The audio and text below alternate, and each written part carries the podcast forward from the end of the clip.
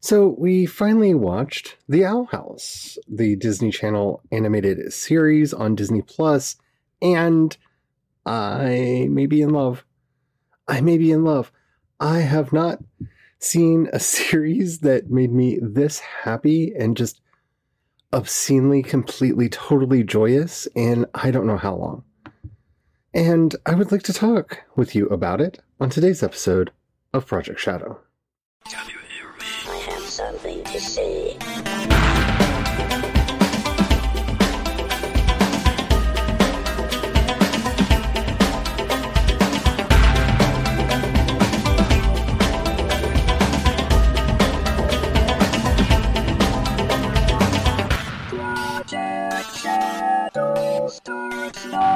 Hello, everyone. How are you doing today? My name's Charlie. You might know me better as sci fi fantasy writer C.E. Dorsett, or that person on YouTube who just does a lot of live streams.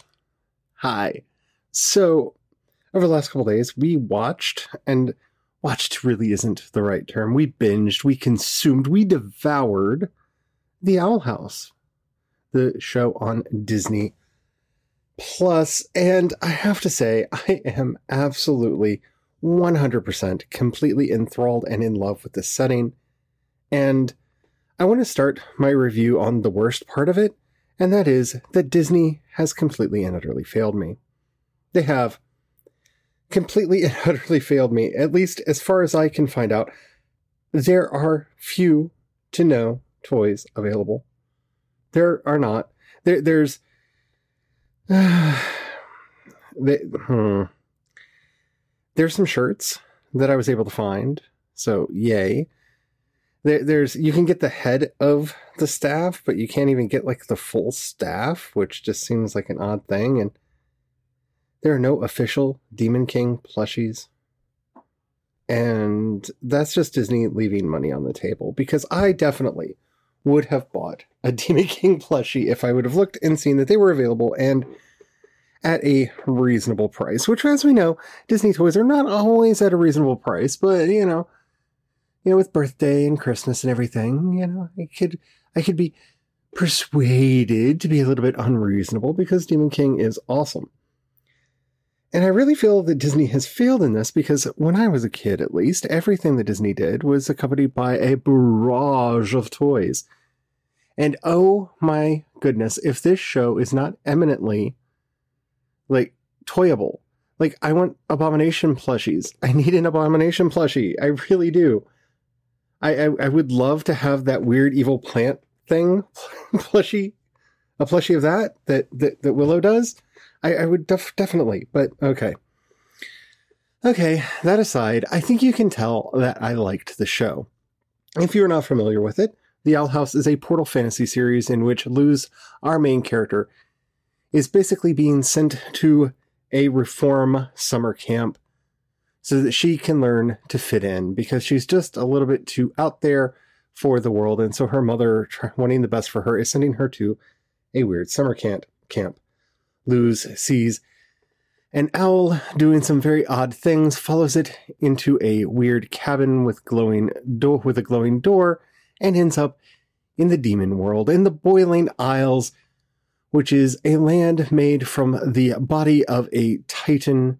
More on that later. There, she encounters Eda, the Owl Lady, and De- the Demon King, who is the cutest little fuzzy bunny. I just want to put his belly and proceeds to start learning magic. She basically tells her mother that she's arrived at camp and is, you know, doing magic things instead of actually going to camp.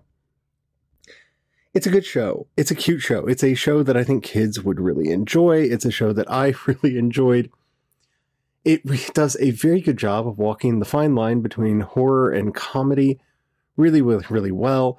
It has that kind of gross out humor that I loved as a kid and still as an adult kind of have a soft spot in my heart for. I do like that it's not gross out humor, it's just bizarre humor. It's it's funny, it works. The characters are interesting. The messages in the show are actually quite uplifting and good, especially for a Disney Channel show. And all in all, I loves it.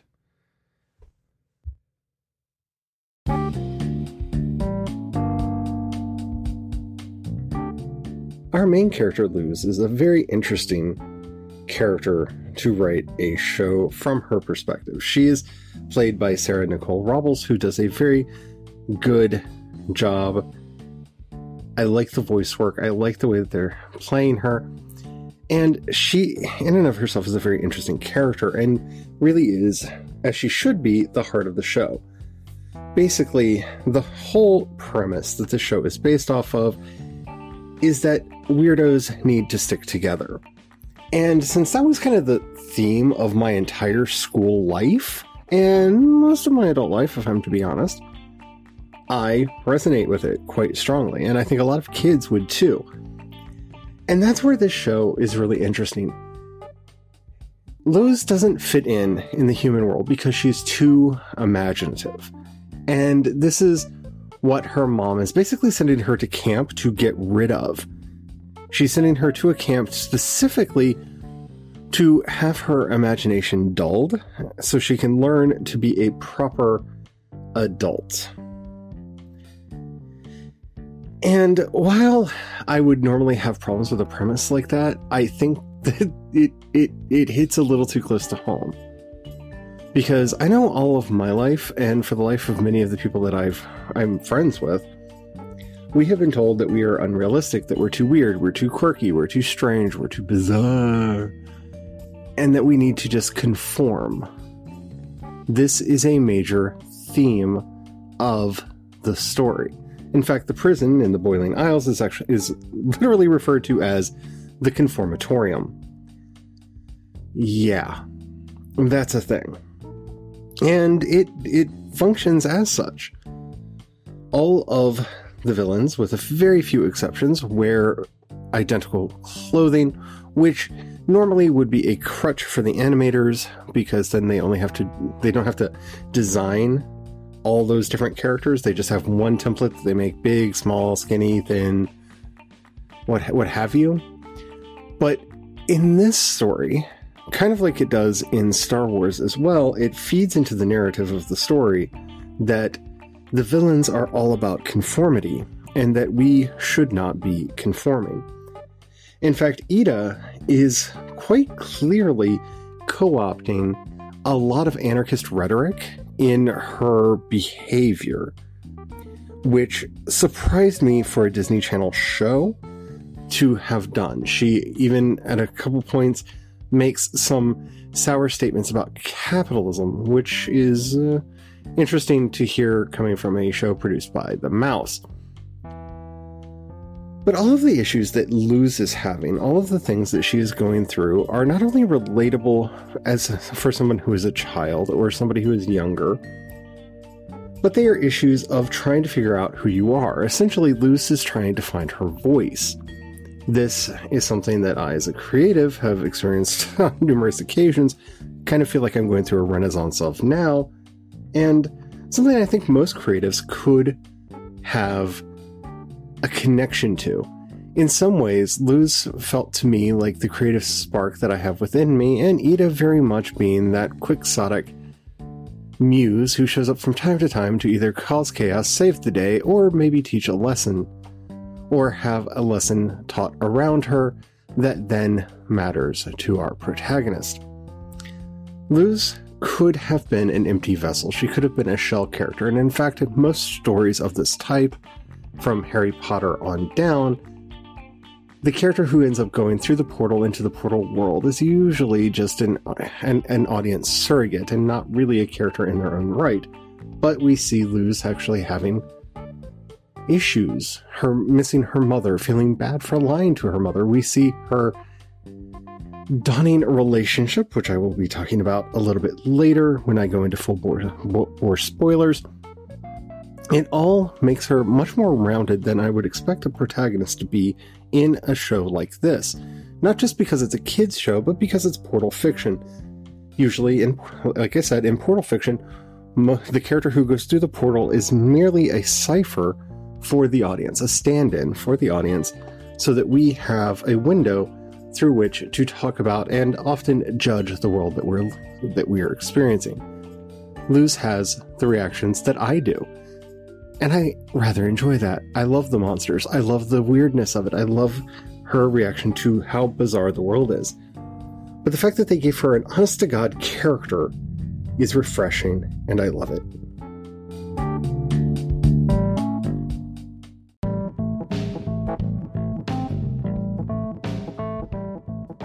Eda the Owl Lady is played remarkably well by Wendy Malick. And she does such a brilliant, beautiful, and wonderful job with this character that, frankly, it, it, it is simultaneously the kind of character that I can't imagine anyone other than Wendy Malick playing. And at the same time, it is so divergent from the roles that I expect Wendy Malick to play that it, it feels refreshing.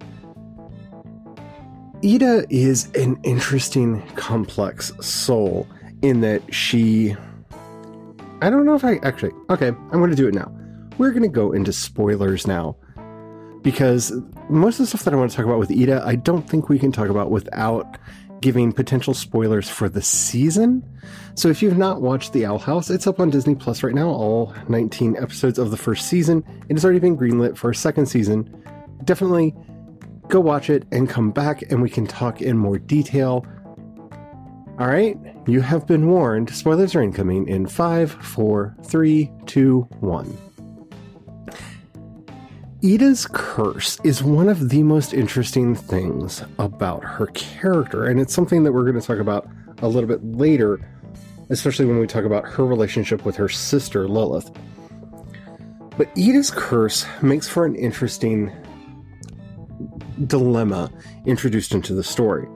While it is not odd or unusual for a character in a setting like this to be cursed and to be dealing with some kind of, especially a transformative curse like this, the way that they've handled it here is really interesting. One, at least for the beginning of the se- se- se- yeah, season, it is treated more like a chronic disease.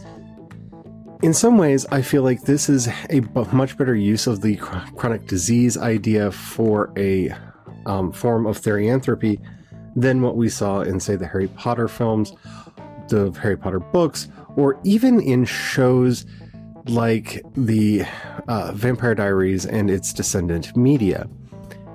It's an interesting way to play it off. It's something that, as long as she takes her medication, she can generally keep it in check. But as it's growing stronger, the medicine isn't working as well as it used to, as well as it should. And that makes for an interesting conflict.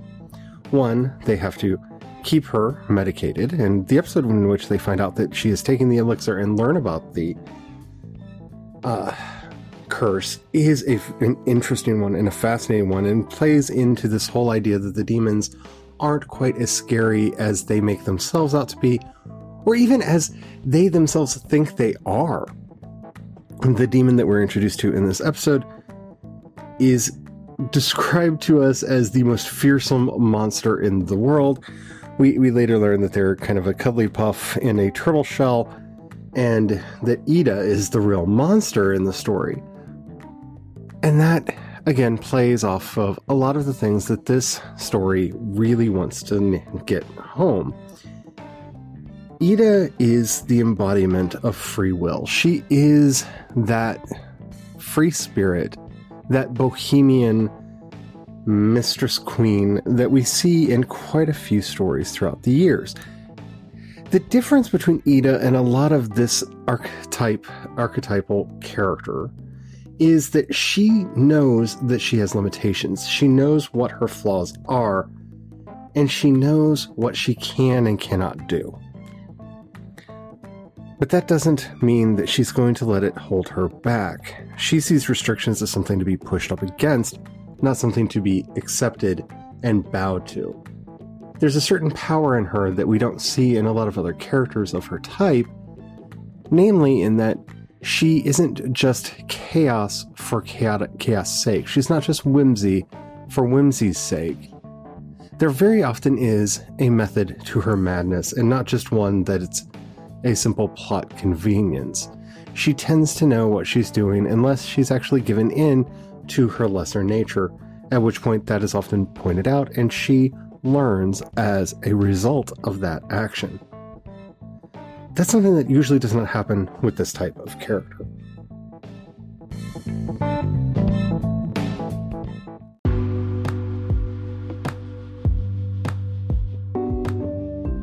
I feel like before I go on, I just need to do an honorable mention for Gus and the Demon King. I love both of these characters a lot, but because of the length I like to keep these episodes to, I don't really have time to go into them as much as I want to. They're awesome characters, and the show would not be the same without them. But to me, the most interesting relationship in the series is actually not between well, our leads. It's a side relationship, and that's the story of Willow and Amity. They had the potential of being a very cliche story, and while I do think that they play into a lot of the archetypes and stereotypes of this type of relationship, it really could have gone in such a different way. So, Amity, when we meet her, she's pretty much your archetypal queen bee character. She runs with the cool kids. She is the coolest of the cool kids. Amity Blight basically says what's cool, she defines what's cool, and she is introduced as Willow's bully. In fact, the very, very first scene we have of these two characters is Willow having an anxiety attack and Amity bullying her about it. It's a very harsh way to introduce a character, and it's one that, when you realize that they've put this character on an arc of redemption, you start worrying about how they're going to accomplish this. And honestly, I don't want to go into too much detail about how much how how I feel about well, my family made threats about Willow, and they're the kinds of people that would carry those threats out, and so I'm being a jerk just to save Willow.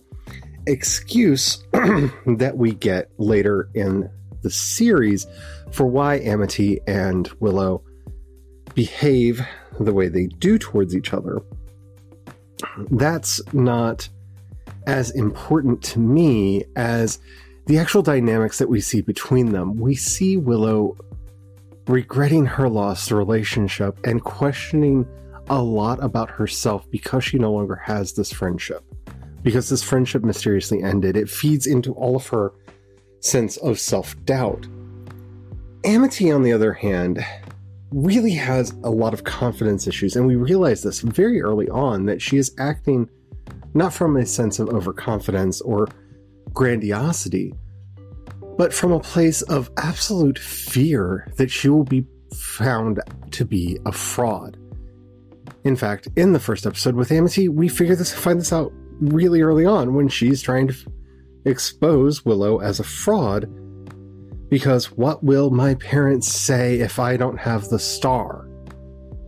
You see this fear that she's acting out of. It's not her own ambition, it's not her own drive, it's this fear of judgment that motivates everything that she does and everything that she is. That is a powerful motivation and one that really shapes this character in the way that she interacts with everyone around her. When we actually get to go into Willow's memories because Amity destroyed them and then feels guilty about it. Long story. Hopefully, you've seen the episode. It is such a powerful moment because she wants to help. You can see her sincerely wanting to help. What holds her back is again her own shame, her own fear of judgment. She's realized that she likes Luz. She misses her relationship with Willow, and she fears how Luz will react when she finds out the truth. In fact, she f- fears what Willow will do when she finds out the truth. And that is a powerful, wonderful moment to see that once the memories were taken away, all that Willow was left with was rage. Oh, I can feel that so strongly because I've had those relationships where something happened and it destroyed all the good memories that I had with that person. And all that was left was the blind rage. We'll see how their relationship builds up in future. We've seen her come to Willow's aid on a couple different places times since it's happened. And it really looks like they're going to make Amity have to go through a path of atonement. And I'm looking forward to that because usually, especially in a show like this, everything is forgiven and then we move on, or we revert back to our status quo because it's easier to go from that point. It does look like we're actually going to see some kind of reconciliation, atonement between these two characters, and that is powerful, and I just can't wait to see it.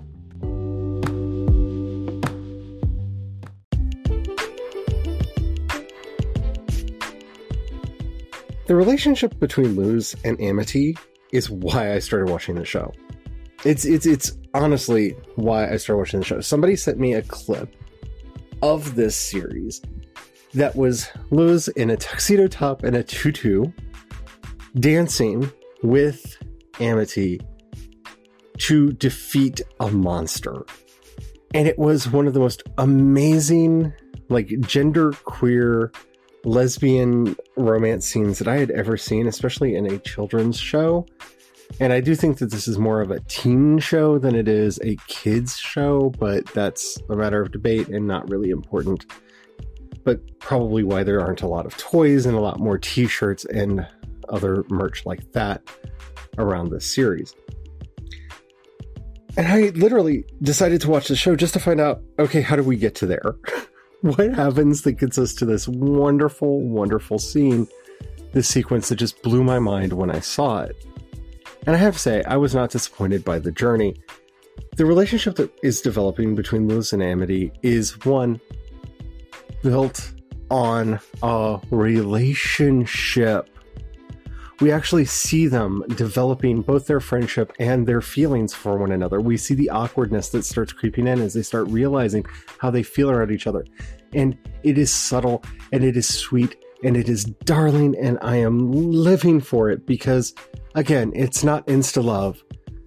None of the characters woke up one morning and thought, I love that person, or, oh, I have to go to the prom I need to pick a person to be in love with. Not calling out anybody over a Yule Ball, but you know what I'm saying? Like nobody really cares about the uh, the opposite or their own gender until a celebration of cisgendered conformity start starts up, and then yeah, okay. Anyway, enough harping on the Yule Ball. but it works it works really, really well. And to see it play out in a way that it's not preachy, it's not pushed forward, it's not anything other than the cuteness you would expect if these two girls realizing that they are starting to have feelings for each other, especially Amity having feelings for Luz. It is a powerful thing. And to see Luz in her little gender queer, like, oh my goodness, that tuxedo and tutu outfit was everything. And I'm really curious to see where they're going with this, just because I'm so used to living in a world where we end up with something like what happened at the end of Korra, where, okay, they kind of held hands as they walk into the light, and that's how we get the canon answer of, yeah, they're together. Well, halfway through season one, we have this amazing dance where we realized that it was Amity's intention and greatest fear to that she would invite Luz to Grom, and Luz would say no. This was her greatest fear. That was both so touching and so powerful, and really worked within everything that they were trying to establish for the setting and the story it, it showed the relationship growing and it it it it worked it fit it wasn't something that was tacked on or added at the last moment and that's a beautiful thing just because romances in teen fiction are not anything new they happen all the time but even in something like my beloved steven universe why is he into her again? Right? Like, what? Where did their relationship come from again? Is it because she's the only other char- human character in the story? Because it really feels like that. I mean, she's not. Sa- we have Sadie and the rest, but his relationship just. Uh, I, I, don't want to go into it too much. It just it does kind of pop out of nowhere, and the other relationships are so firmly established that, with the exception of uh, no, no, no, not going there. This is not about Steven Universe. This is about the Owl House. There are so many ways that this could have not worked, just because the prominence of Instalove and them just throwing characters together because you know we need to have a romance subplot. That's usually how the genre works, and it was nice to see this slow boil, this slow bake, where you're like, oh, oh, oh, you can see it, you can see it starting to happen, and it was beautiful, and I loved it. It was, it was, it was really well done.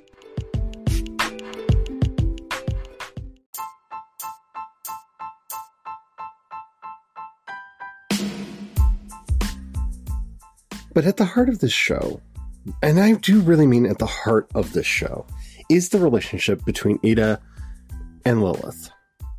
And it is a very interesting story of sibling rivalry.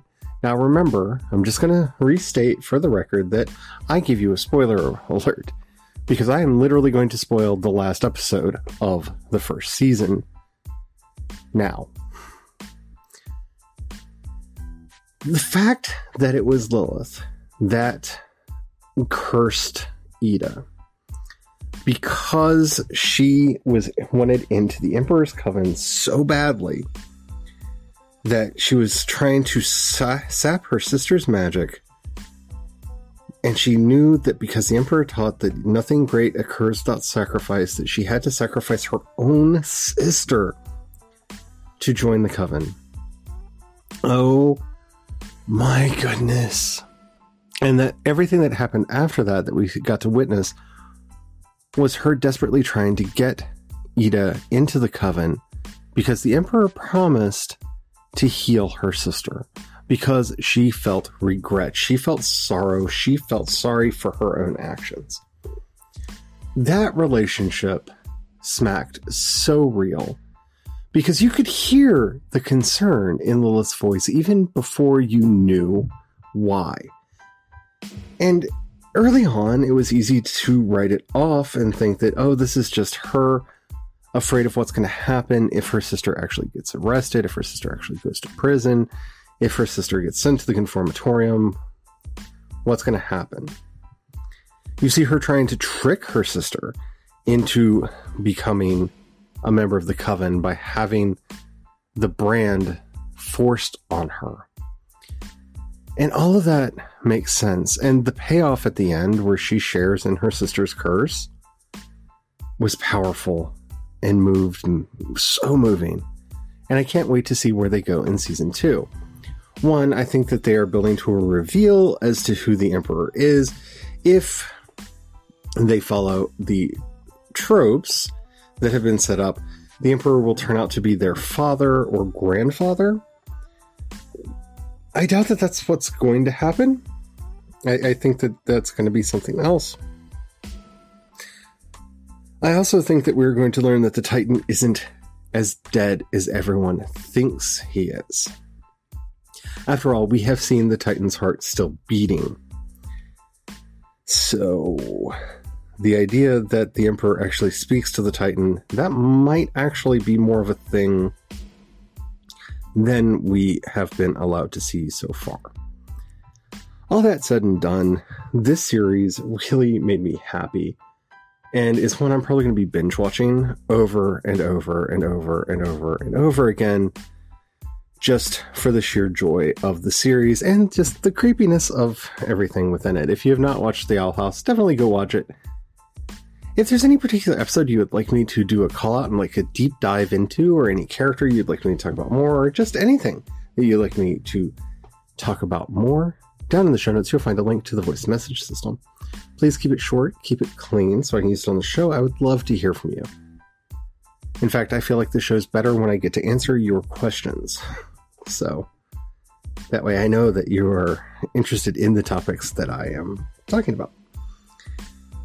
Alrighty, if you have a dollar you can pass my way, down in the show notes you'll find a link to listener support, coffee, and my Patreon. Anything that you can do to support what I'm doing right now would be greatly appreciated. Kind of going through some hard times right now, and it would be nice to be able to uh, pay all my bills. But no pressure. Honestly, no pressure. I'll, I'll be fine. I, I will be fine. And if you don't have any money right now, don't, please, please, don't give anything that you can't afford to do.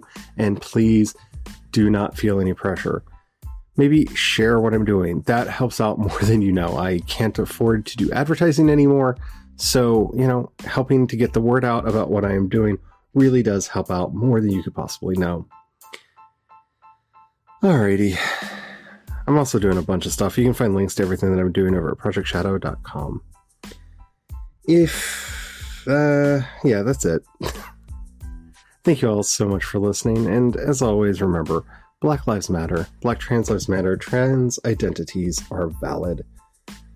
And may, until next time, may you have the courage to ride your dreams into reality. And don't forget to have the fun. Bye.